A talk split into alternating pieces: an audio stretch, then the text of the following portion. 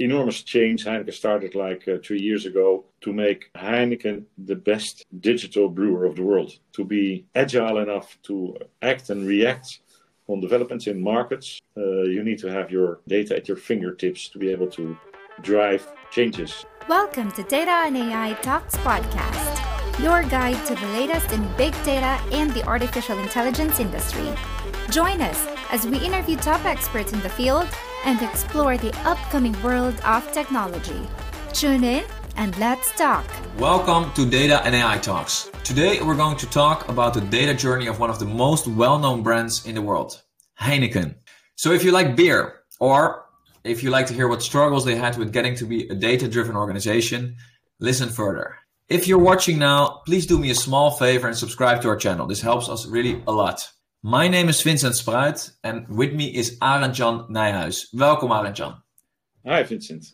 Thanks for having me. Thank you for being here. And um, just to give a, a little bit of an introduction about you, you recently finished a big multiple-year project for Heineken to create uh, data-driven insights on a global scale. But before we get into it, you have a very impressive background as well. So let me tell a little bit about that. I think you have been working in data and B I for over thirty years. Maybe the first ten years uh, building models and doing advanced analysis.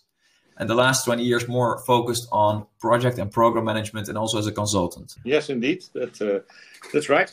I, I saw in LinkedIn, uh, just quickly peek there, but I saw that you worked for over ten uh, very big names, big companies. And you have been working, for example, for the Dutch tax office, where you help building a cutting edge data fundament for their analytics. What is it that's not in your C V that people should know about you? And what is something that you like to share? Well, the thing is, uh, when I was a young guy, I uh, I was invited after a, a training camp to the Dutch national ski team, but my dad never told me. So I'm still a good skier, but I would have loved to uh, do some uh, competition. Uh, on the you slope. Would have been a professional athlete, but then we would have missed you in the data world. It would have been a pity. Yeah, or then I would have started a little later, maybe. Uh, maybe. Yeah, well, I'm happy that your dad uh, got you into uh, this field. Yeah. Thank you for joining us. First of all, we're going to be talking about Heineken. You just finished the project, and I think it's yeah, a we're, we're, major we're project. Still, we're still finalizing, so it, oh. it will run into the next year a bit as well. But uh, then again, it started uh, three years ago, and uh, it's uh, yeah, it's it's a deployment and uh, across the globe for all of the operating companies uh, of Heineken. So we we rolled out a data analytics platform uh, towards uh, seventy-two operating companies, as we call them, including uh, uh, an environment for uh, data management, data governance, uh, data quality, and data lineage. And based on these two, uh, the, the technical platform and all of these um, uh, capabilities, we're now able within Heineken to also uh, deploy standardized advanced analytics models across the globe.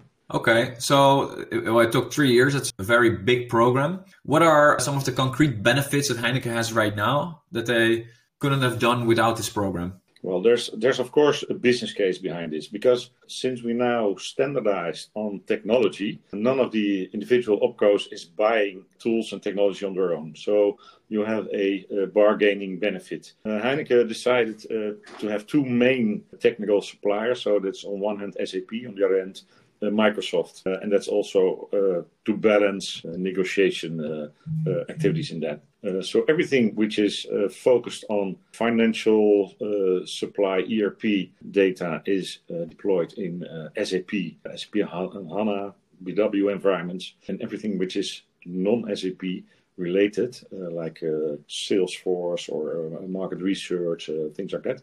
That's all uh, deployed on the Azure platform. And uh, due to a very interesting focus on data architecture, there is uh, alignment between these two platforms and capabilities to integrate. So what you built is basically the alignment between these uh, platforms. So when we think about Heineken, uh, me, I'm thinking about beers and getting insight, maybe in the, the sales, and but there's so much more to it, right? So can you tell me what kind of data are we talking about?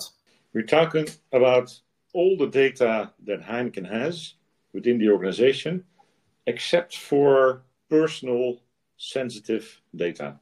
But for the rest, everything which has to do with purchasing, with finance, with production, with logistics, with sales, with marketing. All of the data Heineken has is on this uh, analytical enablement platform. So I, I would say, you, I think you said seventy-two countries? Yes. Well, it's, it is, uh, it's, it's not exactly countries. For example, uh, I rolled out Heineken U S A, but Lagunitas is a brewery also in the U S A. So we have two opcos within the U S. And uh, in Italy, there are two Heineken organizations, so two opcos in Italy. In the, in the Netherlands, the same. It's it's to seventy-two operating companies. So they're, yeah, it's sometimes not exactly the same as countries. Yeah, okay, I, I understand. So that must be a big operation. I can imagine usually when you do an international uh, operation like this, there's always countries who might not want to do change. They don't see the benefits. How did you get everyone to cooperate here? Well, this is part of a, a large operation Heineken is uh, investing in across the globe. It's a program, it's an enormous change. Heineken started like uh, three years ago to make Heineken the best digital brewer of the world. That's the ambition. And did it work? It's working, yeah, because we're, we're having tremendous successes in uh, getting the technology uh, rolled out, deploying the data into uh, the diff- all the different uh, operating companies. Uh, there is sort of a, a structure to make sure all of the data is centralized, replicated, standardized.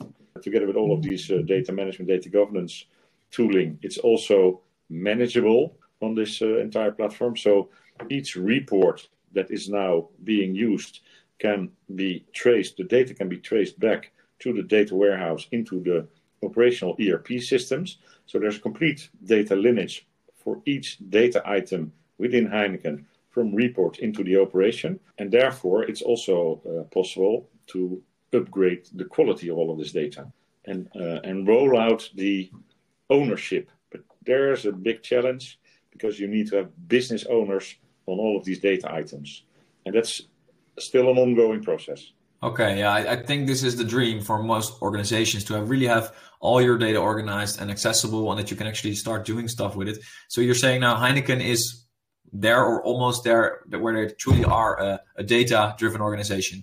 Yeah, all capabilities now have been rolled out and we're still in the process of implementing, you could say. So I know a lot of other organizations are also uh, trying to get there and there's many different challenges along the way. What would you say were some of the biggest that you were facing with the project?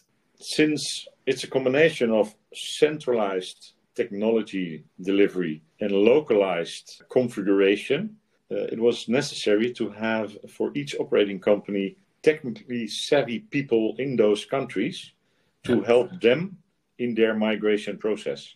And uh, there was a huge difference between all of these operating companies. You have to see that, for example, uh, I worked with Egypt, where Egypt had like one person responsible for data and analytics, one person responsible for the data management and data governance, and they needed to arrange everything. Whereas I worked as well with uh, Mexico, who had a S A P team of thirty people and an Azure team of ten people, for example. Yeah. So uh, there are huge differences between all of these uh, operating companies. And some of these companies, they had knowledge-savvy people Uh, who did all of this on their own, and other operating companies really needed to have a third party. I've been working with Jamaica, for example, and uh, there we had a local digital and technology manager, project manager, and, and one guy as a data engineer from an external party that built all of the data flows to make sure that all the data get in from the centralized E R P systems into their data warehouse and uh, uh, into the reports. So it's a huge differences between sizing of teams, sizing of countries, and getting uh, knowledgeable people to work with all of these operating companies. Yeah, Would you say that that was one of the key elements to making it work? Because I hear about data mesh, where you say the, the data has to be arranged more decentralized. So every department or every opco in this case uh, should have a data technical uh, savvy person that can help you and can basically well, be your hero there. Actually, Heineken does not work according to the data mesh principle. They okay. work according to the data lake principle. So all the data is gathered and then brought in a centralized data lake. And from this data lake, all the data pipelines are being built to fill all of their existing reporting needs and build further on uh, also the uh, the new and advanced analytics part. But the knowledge sharing part was really important to get people on onboarded to help all of these operating companies. And the third step, which is now being rolled out to a lot of operating companies, is uh, through the availability of the platform, the data, and all of the data management tools. Now they, in each country, can make a start of using advanced analytical models through a standardized way. So we have a global team supporting all of the countries, all of the opcos, where you can make a start with a model that's already built, and then it can be tuned and learned for each operating company to get the, the specifics of that opco uh, into the models. How did you get all the opcos to cooperate? Yeah, that, that was because it's, it, it, it's part of this huge transformation program uh, within Heineken. It's in my LinkedIn profile. But the, the C-level, it, it came straight from the C E O and they Absolutely. Were involved. Everyone yeah. was backing up this program, and that was probably one of the key successes, I guess. Yeah, well, this, this program has like twenty-five streams where this Data Prime analytical enablement platform was one. So there, in, in the same time, Heineken is doing twenty-five huge programs across the globe. Wow.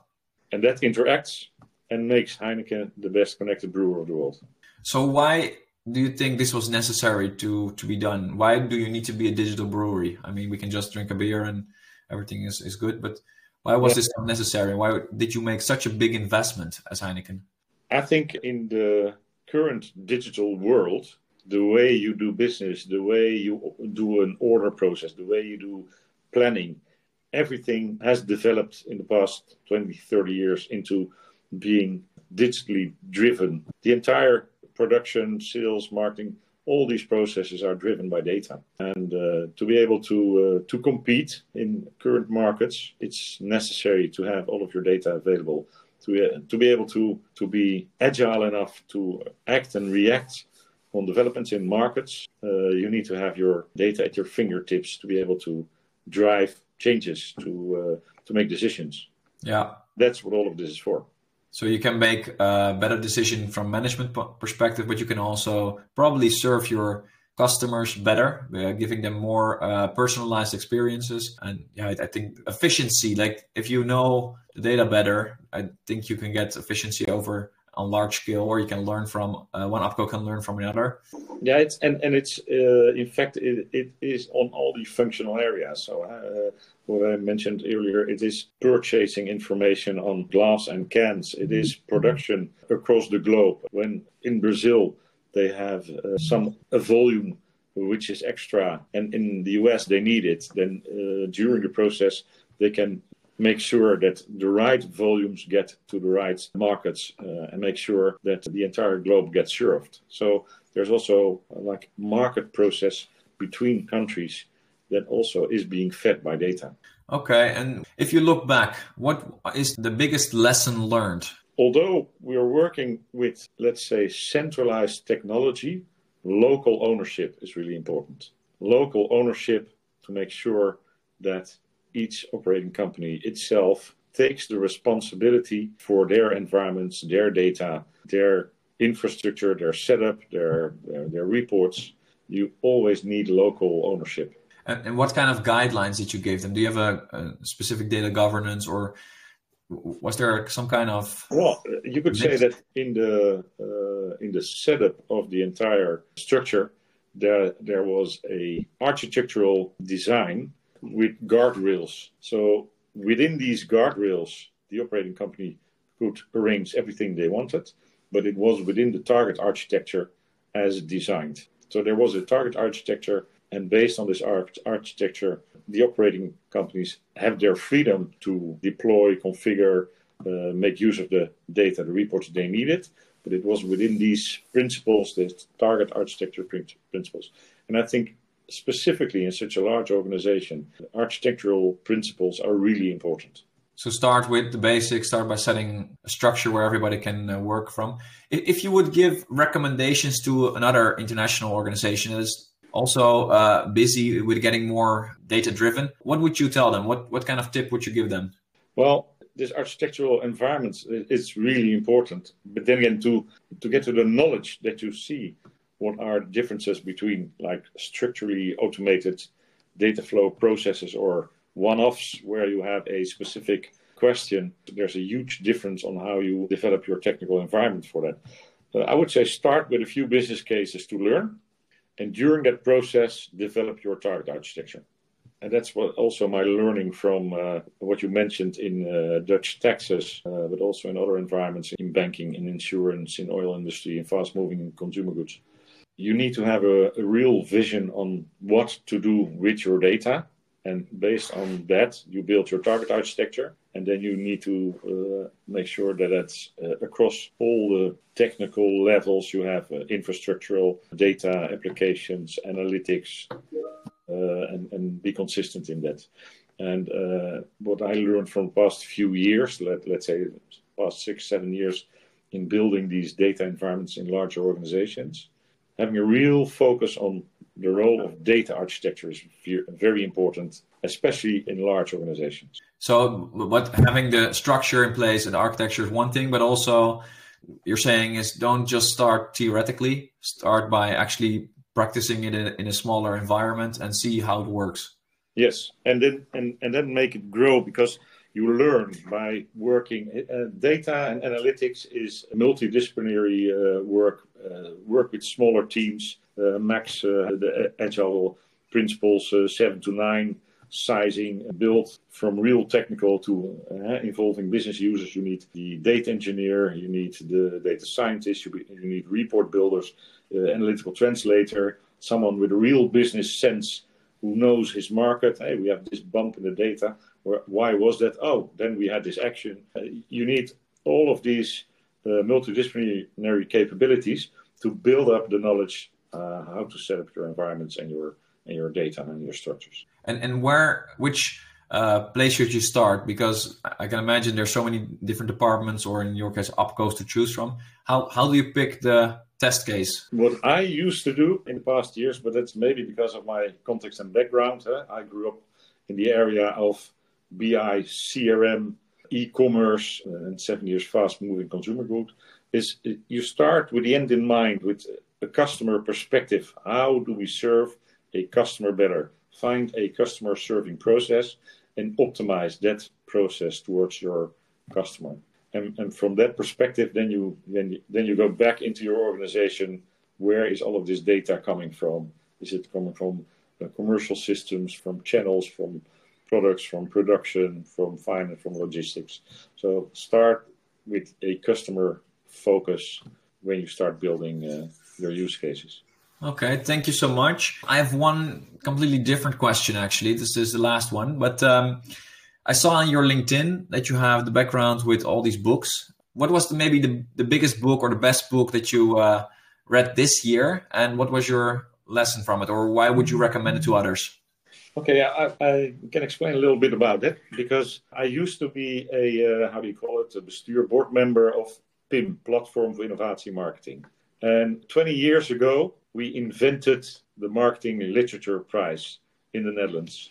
So uh, at the end of this month, we're having the twentieth anniversary award-winning uh, uh, situation. So, yeah, therefore, I, I'm still, I'm, I'm not active near, uh, within this, this board any longer, but still a jury member of this Literature Prize. And Um, one of the books in that selection for this year is a book about leadership, which I love very much. It's about the customer leader. Can you show uh, it? Yeah, it's it's this the one. Customer. It's uh, written by uh, two professors, uh, one from T I A S Business School and one from uh, Rudy Moonhardt and Henri Robbe von Nijrode.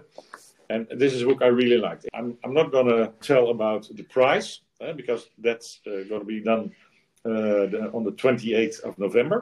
Uh, still coming. I like that book very much because uh, it provides a holistic approach on how you can drive customer leadership from a academical background and in combination with all kind of practical uh, activities.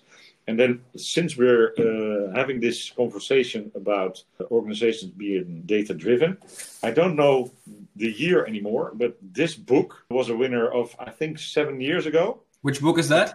This Creating Value with Big Data Analytics. Yeah. It's written by Peter Verhoef, Edwin Kooge and Natasha Walk.